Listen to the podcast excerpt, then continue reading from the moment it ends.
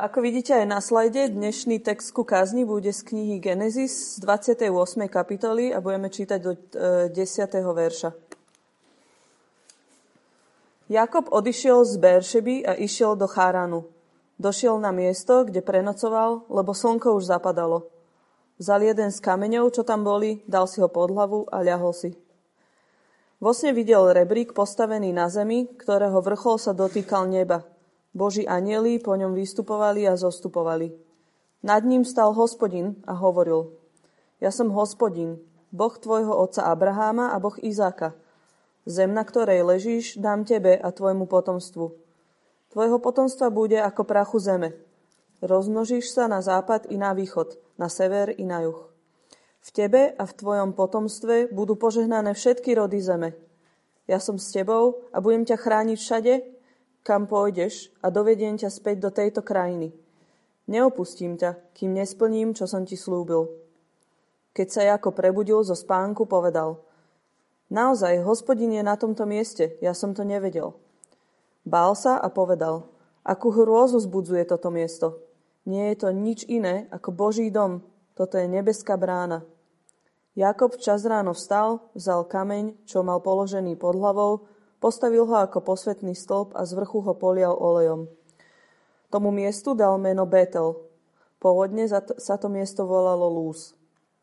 Vtedy Jakob slúbil, ak bude so mnou Boh, ak ma bude chrániť na ceste, na ktorú som sa vydal, ak mi dá chlieb na jedenie a šaty na oblečenie a šťastne sa vrátim do domu svojho otca, hospodin bude môjim Bohom.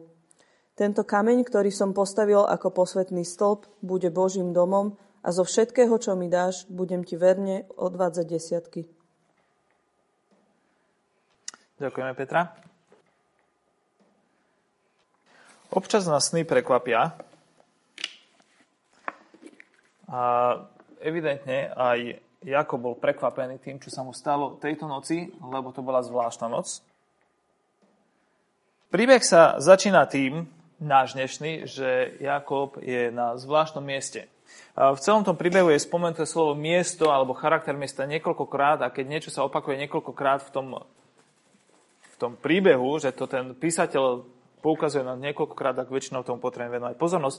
A to je prvá vec, ktorú dnes budeme venovať pozornosť v tomto príbehu. Miesto. Je tu zvláštne miesto. Ale toto miesto je zvláštne v dvoch ohľadoch. Je zvláštne vnútorne a je zvláštne aj časopriestorovo. Vnútorne. Je zvláštne miesto v tom zmysle, že, že Jakob sa tu ocitá na mieste, nielen na mieste nejakom geografickom, ale ocitá sa na mieste v podstate osobnom, životnom. Je na úteku, v podstate uteká pred svojim bratom, ktorý ho chce zavraždiť. Uteká z rodiny, kde v podstate ľudský faktor zlyhal na všetkých úrovniach. Nič nemá, to je ďalšia malá poznámka písateľa, že, že, že spal na kameni a keď niekto zahrne takýto nejaký detail, tak väčšinou tam za tým niečo bude. A zdá sa, že tam je tu naznačené to, že on naozaj nemal ani na čo hlavu skloniť. On je v núdzi. A asi celkom oprávnene by sme mohli povedať, že zažíva dojem, že všetko ide opačným smerom. Máme tam poznámku, že smeruje teda z Kanánu do Cháranu a ak ste čítali niekedy Bibliu a poznáte príbeh aj predtým, tak viete, že Cháran bolo miesto, odkiaľ vyšiel Abraham, odkiaľ Boh povolal Abrahama, aby prišiel naopak do novej zeme, do miesta zaslúbenia, ktoré bude požehnané.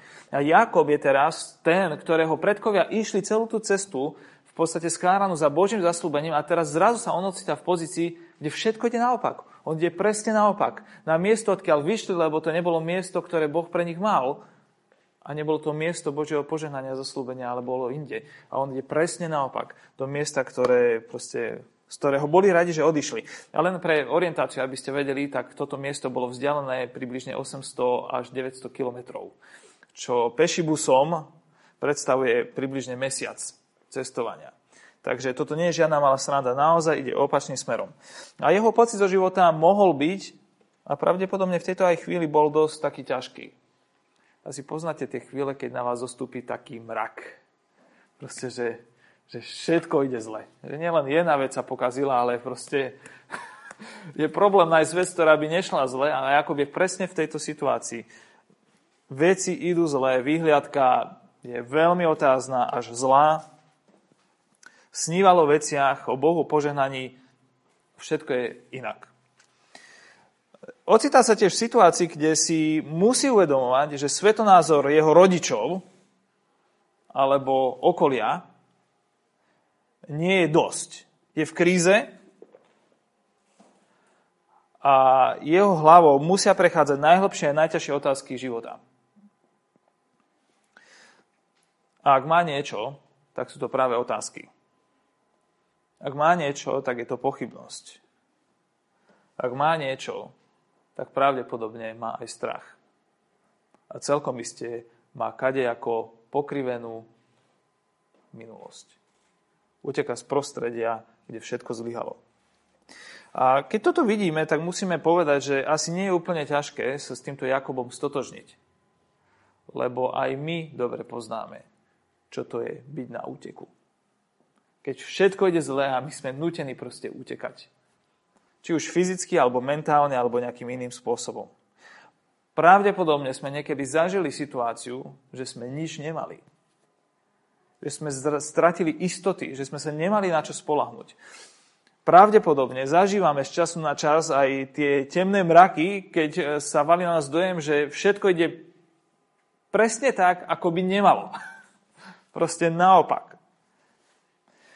A pravdepodobne, ak sme sa ešte neocitli, tak sa ocitneme, ale každý z nás si prejde aj situáciou, keď zistuje, že svetonázor nášho okolia, možno našich rodičov, možno výchova, ktorú sme dostali, nie je dostatočnou odpoveďou na situáciu, ktorú zažívam. Že jednoducho musím prísť k niečomu, čo bude moje vlastné. Môj názor, môj pohľad, proste nejaké poznanie a otázky a pochybnosť aj ťažkú minulosť asi nesie v nejakom zmysle každý z nás. No, čo v tejto situácii? Proste toto je miesto, v ktorom sa Jakob ocitá vnútorne a môže si povedať, že tak toto je úplne že hrozná náhoda.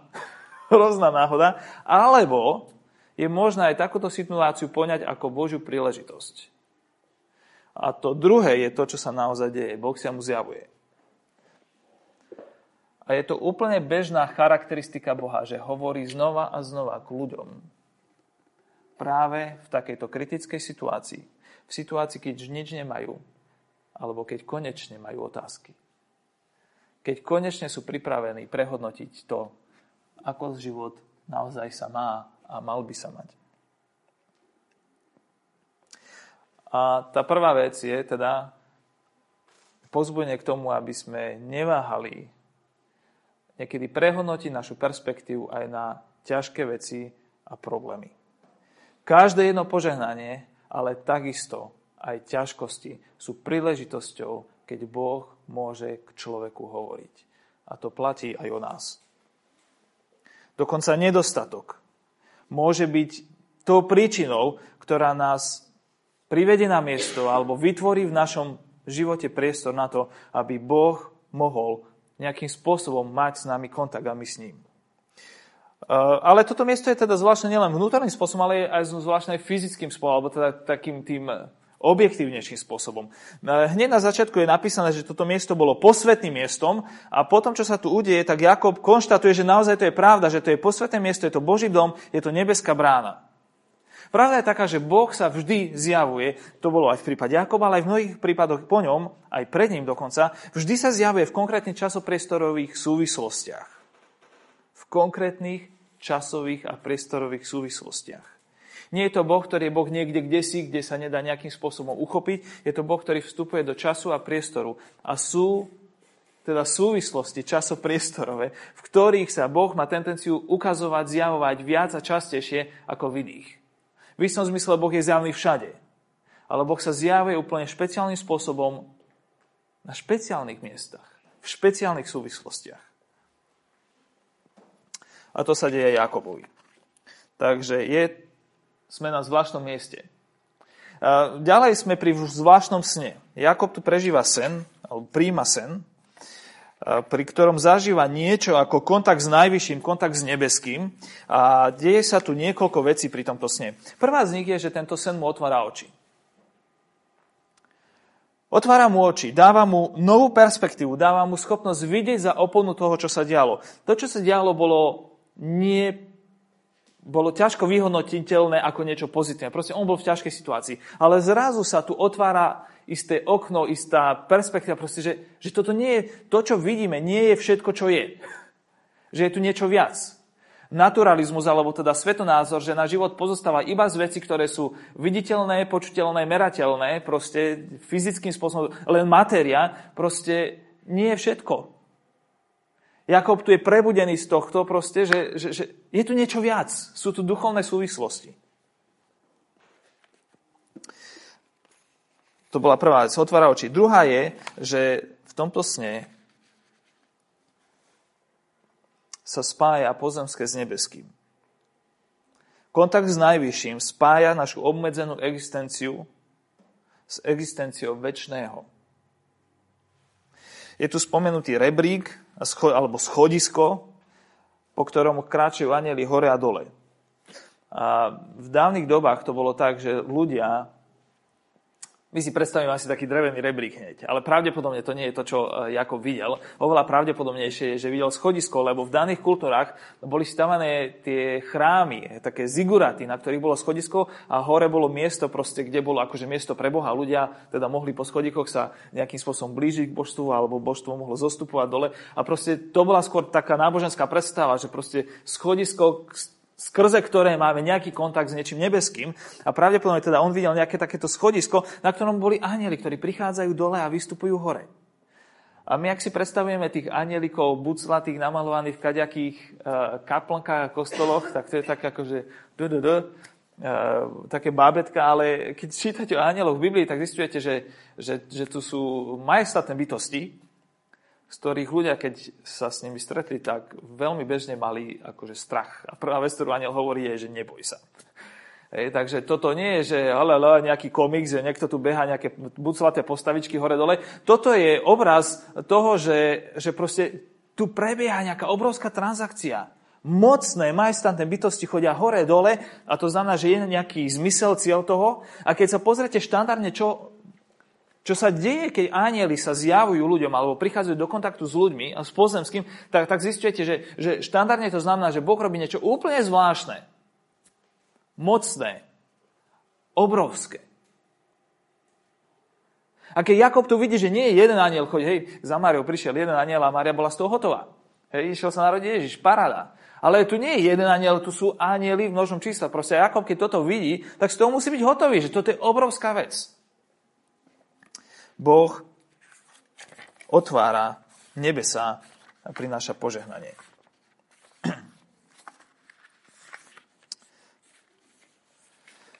Boh koná. Otázka by mohla byť, že ak Boh chcel Jakoba požehnať, tak prečo to jednoducho nespravil? Na čom o tom vôbec rozpráva? Na čom mu dáva takýto sen? A ten dôvod je veľmi jednoduchý. Bohu ide o niečo viac ako o samotné prejavy požehnania. Boh chce, aby sme ho osobne poznali. A to je ďalšia vec, ktorú prináša tento sen Jakobovi. Abraham stretol Boha. Izák stretol Boha. Jakob nikoho takého nestretol. Oni mali poznanie Boha, on ho nemal, oni mali skúsenosť s Bohom, on ju nemal. Oni dostali od Boha priamo zaslúbenie, ako mal požehnanie od svojho otca. Ale je niečo úplne iné počuť niečo od svojho e, otca, alebo priateľa, alebo známeho. Ako počuť niečo od Boha, stvoriteľa vesmíru. Jakob túto skúsenosť jednoducho nemal a to nejakým spôsobom malo vplyv na to, kým bol. A naopak, keď sa tuto niečo mení, tak toto tiež má vplyv na jeho život. Neviem, koľko ste tu dnes takí, čo by ste vedeli spokojne povedať, že áno, že ja viem, kto je Boh. Lebo som ho vnímal, alebo počul, alebo zažil, alebo stretol. Alebo že ho vnímam a počujem, stretávam úplne bežným spôsobom. Možno niekedy to je taký zvláštny spôsob. Ale nedá sa celkom žiť vierou druhých ľudí. Ani skúsenosťou druhých ľudí. Proste je čas, aby Boh bol náš. A to sa deje Jakobovi. A Boh to dáva Jakobovi. On vraví, ja, ja som Boh Abrahamov a Izákov a teraz som ja Boh tvoj. Boh chce mať osobný kontakt aj s Jakobom. A práve preto píše aj Izajáš, prorok v 55. kapitole. Hľadajte hospodina, kým sa dá nájsť. Boh má záujem osobný kontakt. A dáva sa. Podáva svoje poznanie. A štvrtá vec, ktorú máme v tomto zvláštnom sne, je, že prináša ubezpečenie, tento sen výhliadku požehnanej budúcnosti. Máme tu požehnanie. Boh komunikuje Jakobovi požehnanie.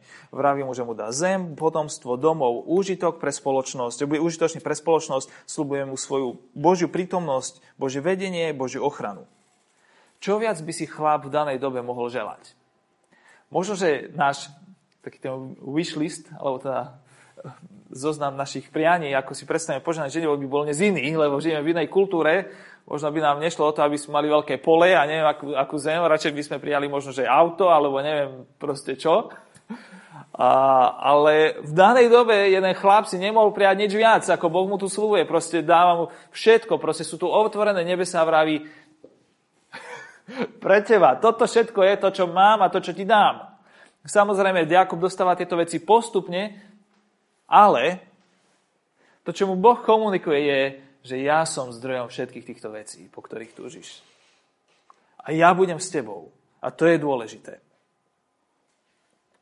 A tá parána vec je, že ak ste boli Jakobovo dieťa, tak ste mali podiel na požehnaní, ktoré Boh Jakobovi vylial. To je úplne super vec. Ale táto by nám nemohla, nemala uniknúť, lebo k tomu ešte prídeme. To je dôležité. Že Boh tu vylieva v podstate svoje, alebo prislúbe svoje požehnanie nielen Jakobovi a osobe, ale to sa vlastne cez Jakoba vylieva na všetkých jeho príbuzných, prilahlých a tých, ktorí budú pokračovať proste v tom, čo on začal. Takže zvláštny sen. Ale nie je tu až taký zvláštny človek. Toto je taká vec normálna, preto to voláme aj kontroverzný človek v pozornosti vynimočného Boha, túto sériu, lebo ten človek v týchto príbehoch je príliš obyčajný, až príliš kontroverzný. Sú tu tri také dôsledky tohto stretnutia s Bohom. Prvé je, je tu požehnané uvedomenie. Keď sa Jakob prebudil do spánku, povedal, naozaj hospodine na tomto mieste, ja som to nevedel. Bál sa a povedal, akú hrozu vzbudzuje toto miesto. Nie je to nič iné ako Boží dom. Toto je nebeská brána. Väčšina z nás ľudí v našich končinách pozerá na svet a na život, ako keby Boh nebol. Dokonca aj tí z nás, ktorí sa radia ku, ku kresťanom alebo k nejakému prakticky sa štandardne zvykneme pozerať na život, ako keby Boh vlastne nebol. Nerátame s ním. Neexistuje, niekedy explicitne hovorím, že neexistuje, lebo sme ho nevideli, nestretli, nepočuli, nezažili sme, že by bol nejakým spôsobom reálnou hodnotou. Možno žnieme v nejakej forme teda kresťanskej viery. Aj, aj Jakob žil v istej forme viery. Ale Boha nezažíval. Nie, proste nemal s ním skúsenosť. Ale tu Boh hovorí Jakobovi, ja budem tvojim Bohom. Ja budem tvojim Bohom. A Jakob je ohúrený. Wow. On naozaj je. Stalo sa vám niekedy, že ste mali tušenie, že nejaké veci by mali byť nejako, ale stále ste to nevedeli preukázať, alebo proste vám, a potom sa zrazu stalo, že, že wow, ste, že naozaj je to tak. Boli sme na víkendovke, či na famílii v lete, a tam prišli také správy, že tam v tej dedine je taká parana zmrzlina tam hore. Tak vzniklo také tušenie, že tak, tam bude na tom nejaká pravda. Tuším, že Juraj tam bol prvý, alebo kto. Dostali sme také avizo. A potom sme na tú zmrzlinu išli a odtedy tam niektorí chodili každý deň lebo zistí, že wow, to je naozaj pravda, to, čo sme počuli. A Jakob v tejto situácii, on počul o Bohu, on povedal, že to proste tak by malo byť. Otec mu povedal, že bude poženaný a má mať poženanie a da, da, da, da, da. Ale zrazu zistuje, že wow, tak to je naozaj pravda. Požehnané uvedomenie. A aj my môžeme zaužiť, zažiť tento wow moment, ak Boh nám dá tú milosť a sa nám ukáže, zjaví. Ale to je to, čo on tu robí. A druhá vec, ktorá sa tu deje pri tomto obyčajnom človeku, že on reaguje na toto stretnutie tým, že vyjadruje akt alebo akty uctievania. Včas ráno vstal, vzal kameň, čo mal položený pod hlavou, postavil ho ako posvetný stĺp a z vrchu polial olejom. A tomu miestu dal meno Betel, Boží dom. A na konci čítame, že na tento kameň, ktorý som postavil ako posledný slon, bude Božím domom a zo všetkého, čo mi dáš, budem ti verne odvádzať desiatky, teda 10%. Ľudia, ktorí stretli nejakým spôsobom Boha, alebo, ho, alebo ich preniklo toto vedomie Božej reality, spontánnym spôsobom, bez toho, aby im to niekto nakázal, prikázal alebo proste niečo, oni majú automatickú spontánnu reakciu, že na realitu Boha je potrebné nejakým spôsobom reagovať že ten vnútorný rešpekt, ktorý tu máme opísaný, že ako prežíval, že sa proste bál, proste, že, že mal rešpekt, že wow, že toto je naozaj pravda, že má potrebu nejakým spôsobom vyjadriť praktickým, verejným, viditeľným, symbolickým alebo dokonca rituálnym spôsobom. A to je presne to, čo robí Jakob. A to je to, prečo sa Boží ľud stretáva každý týždeň na bohoslužbu. Aby toto spravil, aby vyjadroval verejne, fyzicky, symbolicky, v mnohých aspektoch rituálne proste túto realitu, náš vnútorný dojem z Božej existencie, že On je. A je hodný nášho rešpektu. Lebo je obrovský. Je úžasný, On sa sklonil k nám. A dokonca sa to prejavuje ešte aj na našom majetku alebo peniazoch, ako, ak chcete. To, ako nakladáme s našimi materiálnymi zdrojmi, je barometer nášho srdca. A otcovia viery ako Abraham, Izak a Jakob to vedeli bez toho, aby im to niekto diktoval. Až po nich vznikol ten zákon Možišov, keď povedal, že 10% treba dávať na Božie veci. Ale tá prax vznikla dávno predtým, bez toho, aby ju niekto predpisoval. Bola spontánnou reakciou. Ak Boh je takýto, tak ja ho chcem ctiť aj peniazmi, aj všetkým, čo mám.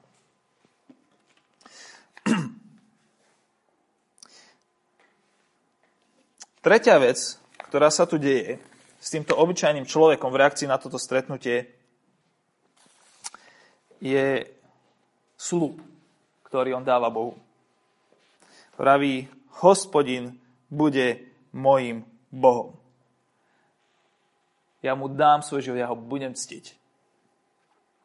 Čo je celkom akože pozitívna vec a prirodzená, lebo zažíva Boha ako Boh mu dáva všetko, po čom túži. Sľubujem mu, že, ukazujem mu, že ja som naplnením všetkého, po čom túžiš. Ale že tak, keď toto je pravda, tak to najlepšie, čo môžem spraviť, je, že spojím svoj život s tvojim. S touto realitou Boha. Ja chcem spojiť svoj život s touto realitou Boha. Takže dáva slub, odovzdáva mu svoj život. A priatelia, toto je vec, ktorú potrebuje spraviť každý jeden z nás. Sám za seba. Vyrovnať sa s realitou Boha. A to sa dá buď len tak, že ju odmietneme, alebo sa mu odovzdáme. Lenže Jakob, a tuto je tá jeho kontroverznosť alebo obyčajnosť, e, je špekulant, ako sme už zistili. To nie je len taký, no neviem, také samé slova, bezvýznamné napadajú, lolo, folovo. Proste niekto nejaký, nikto, neviem kde, proste on premýšľa, on je lišiak. A, a, a hovorí, že dobre, ja toto spravím, ak. Ja neviem, či ste si všimli tam, koľkokrát je tam ak. Hospodin bude môjim Bohom, ak bude so mnou Boh, ak ma bude chrániť na ceste, na ktorú som sa vydal, ak mi dá chlieb na jedenie a šaty na oblečenie, ak sa šťastne vrátim do domu svojho otca, tak potom hospodin bude môjim Bohom. Raz, dva, tri, štyri. Štyrikrát. Proste úplne podmienené odovzdanie. Ja sa ti, Pane Bože, odovzdám, ak. Ak ty budeš dosť dobrý. Neviem, ako toto ak muselo Bohu padnúť, ale v podstate to, čo Jakob hovorí, je, že Bože, hovoríš krásne veci. To je veľmi zvláštny zážitok. Vidím, že naozaj si.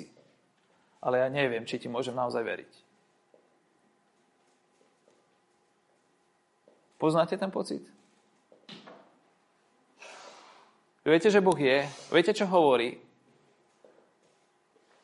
Ale v srdci máte taký problém, že Bože, neviem, či ti môžem naozaj veriť.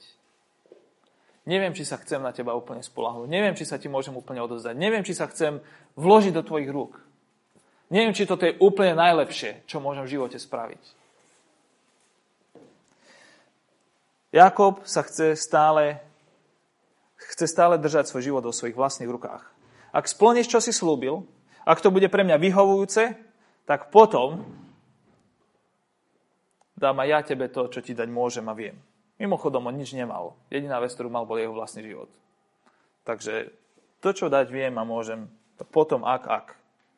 Ak sa preukáže, že je to dostatočne rentabilné, vyhovujúce. Jakob túto komunikáciu s Bohom v podstate stavia do pozície obchodného vzťahu. Ak ty naplníš toto, tak potom ja naplním toto. A v tom je obyčajným človekom. Možno ako väčšina z nás. Aj keď možno by sme si to neúplne prijali. No je tu problém. Najlepšie Bože poženanie nie sú z definície ani teoreticky dostupné. Srdcu, ktoré je takto nastavené obchodne. Boh neprišiel robiť s ľuďmi obchody. On sa skláňa k človeku, pretože ho miluje. Boh dáva zo svojej štedrosti, nie zo svojej vypač- vypočítavosti. On svojim človeka chce, on chce svojim požehnaním človeka milovať a nie si ho kupovať. A preto, keď čítate Božiu komunikáciu, ktorá bola tu voči Jakobovi, tak tam čítate, neopustím ťa, kým nesplním, čo som ti slúbil. Nie je tam ani jedno ak. Boh nevstupuje do vzťahu s človekom ako do obchodnej transakcie. On do nej vstupuje ako Boh, ktorý je láskavý a starostlivý. Nie preto, aby si nás kúpil, ale preto, aby sa nás postaral. To krásne na tom je, že Boh dáva Jakobovi čas aj v tejto jeho rozpačitosti. A Jakob postupom času, potrvá mu to síce dosť dlho, ale nakoniec predsa pochopí, aký Boh je a že toto nie je žiadny biznis, ale toto je veľká láska, veľká vernosť. Viera rastie časom a Boh má trpezlivosť aj pre nás. Tak ak ste v pozícii rozpačitého srdca, tak dobrá správa je, že Boh je trpezlivý. Boh dáva čas. A viera rastie časom. Zároveň treba ale povedať, že rozpačité srdce je prekážkou požehnania, čo je na náš úkor. Ale Boh dokáže čakať. Ale je to na našu škodu sem tam. Toto bol Jakobov zážitok. Jakobová reakcia, ale ako je to s nami. My sme tu neboli, ten sen sme nezažili, ako sa to týka nás. No veľmi, lebo to, o čom Jakob sníval, teda čo sa mu tu prisnilo, sa aj v realite plnilo, nielen v jeho živote, ale sa naplňalo úplne zvláštnym spôsobom Ježišovi Kristovi. A toto je dôvod, prečo keď čítame Bibliu, potrebujeme čítať celú. Totižto v Jánovi 1. kapitole sa deje, že Filip našiel Natanéla a povedal mu, Našli sme toho, o ktorom písal Možiš v zákone proroci, Ježiša Jozefovho syna z Nazareta. Filip proste došiel do kontaktu s Kristom a ide volať svojho, svojho Natanaela, aby sa prišiel na ňo pozrieť. A Natanael mu na to povedal, z Nazareta, čo odtiaľ môže byť dobré? Filip mu odpovedal, poď a uvidíš. Námetka je jednoduchá. Ježiš bol z Nazareta, akože čo dobré tam môže byť? Opäť sme v pozícii, že človek má pocit, nič dobré tu nie je. Jako mal pocit, nič dobré, proste všetko ide inak. Natan mal pocit, dobré možno, ale nie tade, to nie je týmto smerom. Ale Ježiš mu hovorí tam rôzne veci a nakoniec mu povie, potom Natanael Ježiš povedal, amen, amen, hovorím vám, uvidíte otvorené nebo a Božích anielov vystupovať a zostupovať na syna človeka. Alebo zostupovať a vystupovať po synovi človeka. Tam je taká grecká predložka, po alebo na, ktorá môže byť preložená aj tak, aj tak. Ale to, čo tu Ježiš hovorí, Evidentne je toto referenciou, alebo teda odkazom na, na, na udalosť, ktorú zažil Jakob. To, čo tu Ježiš hovorí, je, ja som tá perspektíva, ktorá otvára oči. Ja som spojením medzi pozemským a nebeským. Ja som skutočnou nebeskou bránou. Ja som tým miestom, kde sa nebo a zem spájajú. Ja som tým bodom alebo tým, tým rebríkom, ktorý sa stavia do medzery medzi pozemským a nebeským a tú medzeru vnímame všetci. Ja som ten, ktorý to spája. Ja som miestom poznania živého Boha. V Kristovi počujeme, ja budem tvojim Bohom. On je tým pravým rebríkom či schodiskom, po ktorom k nám prichádza Božie požehnanie, vďaka ktorému jeho anieli môžu prinášať skvelé veci, lebo na ňom sa to proste sype z neba. Apoštol Pavel raz hovorí, že, že, že on vystúpil, aby a dal svoju korisť tým, ktorí ho nasledujú. Kristus je tým miestom, kde my môžeme zažiť to isté, čo Jakob zažíva tu. A tak ako skrze Jakoba boli požehnaní jeho príbuzní a jeho rodina, tak skrze Krista sú požehnaní Kristovi príbuzní a jeho rodina. Jeho rodina kríža.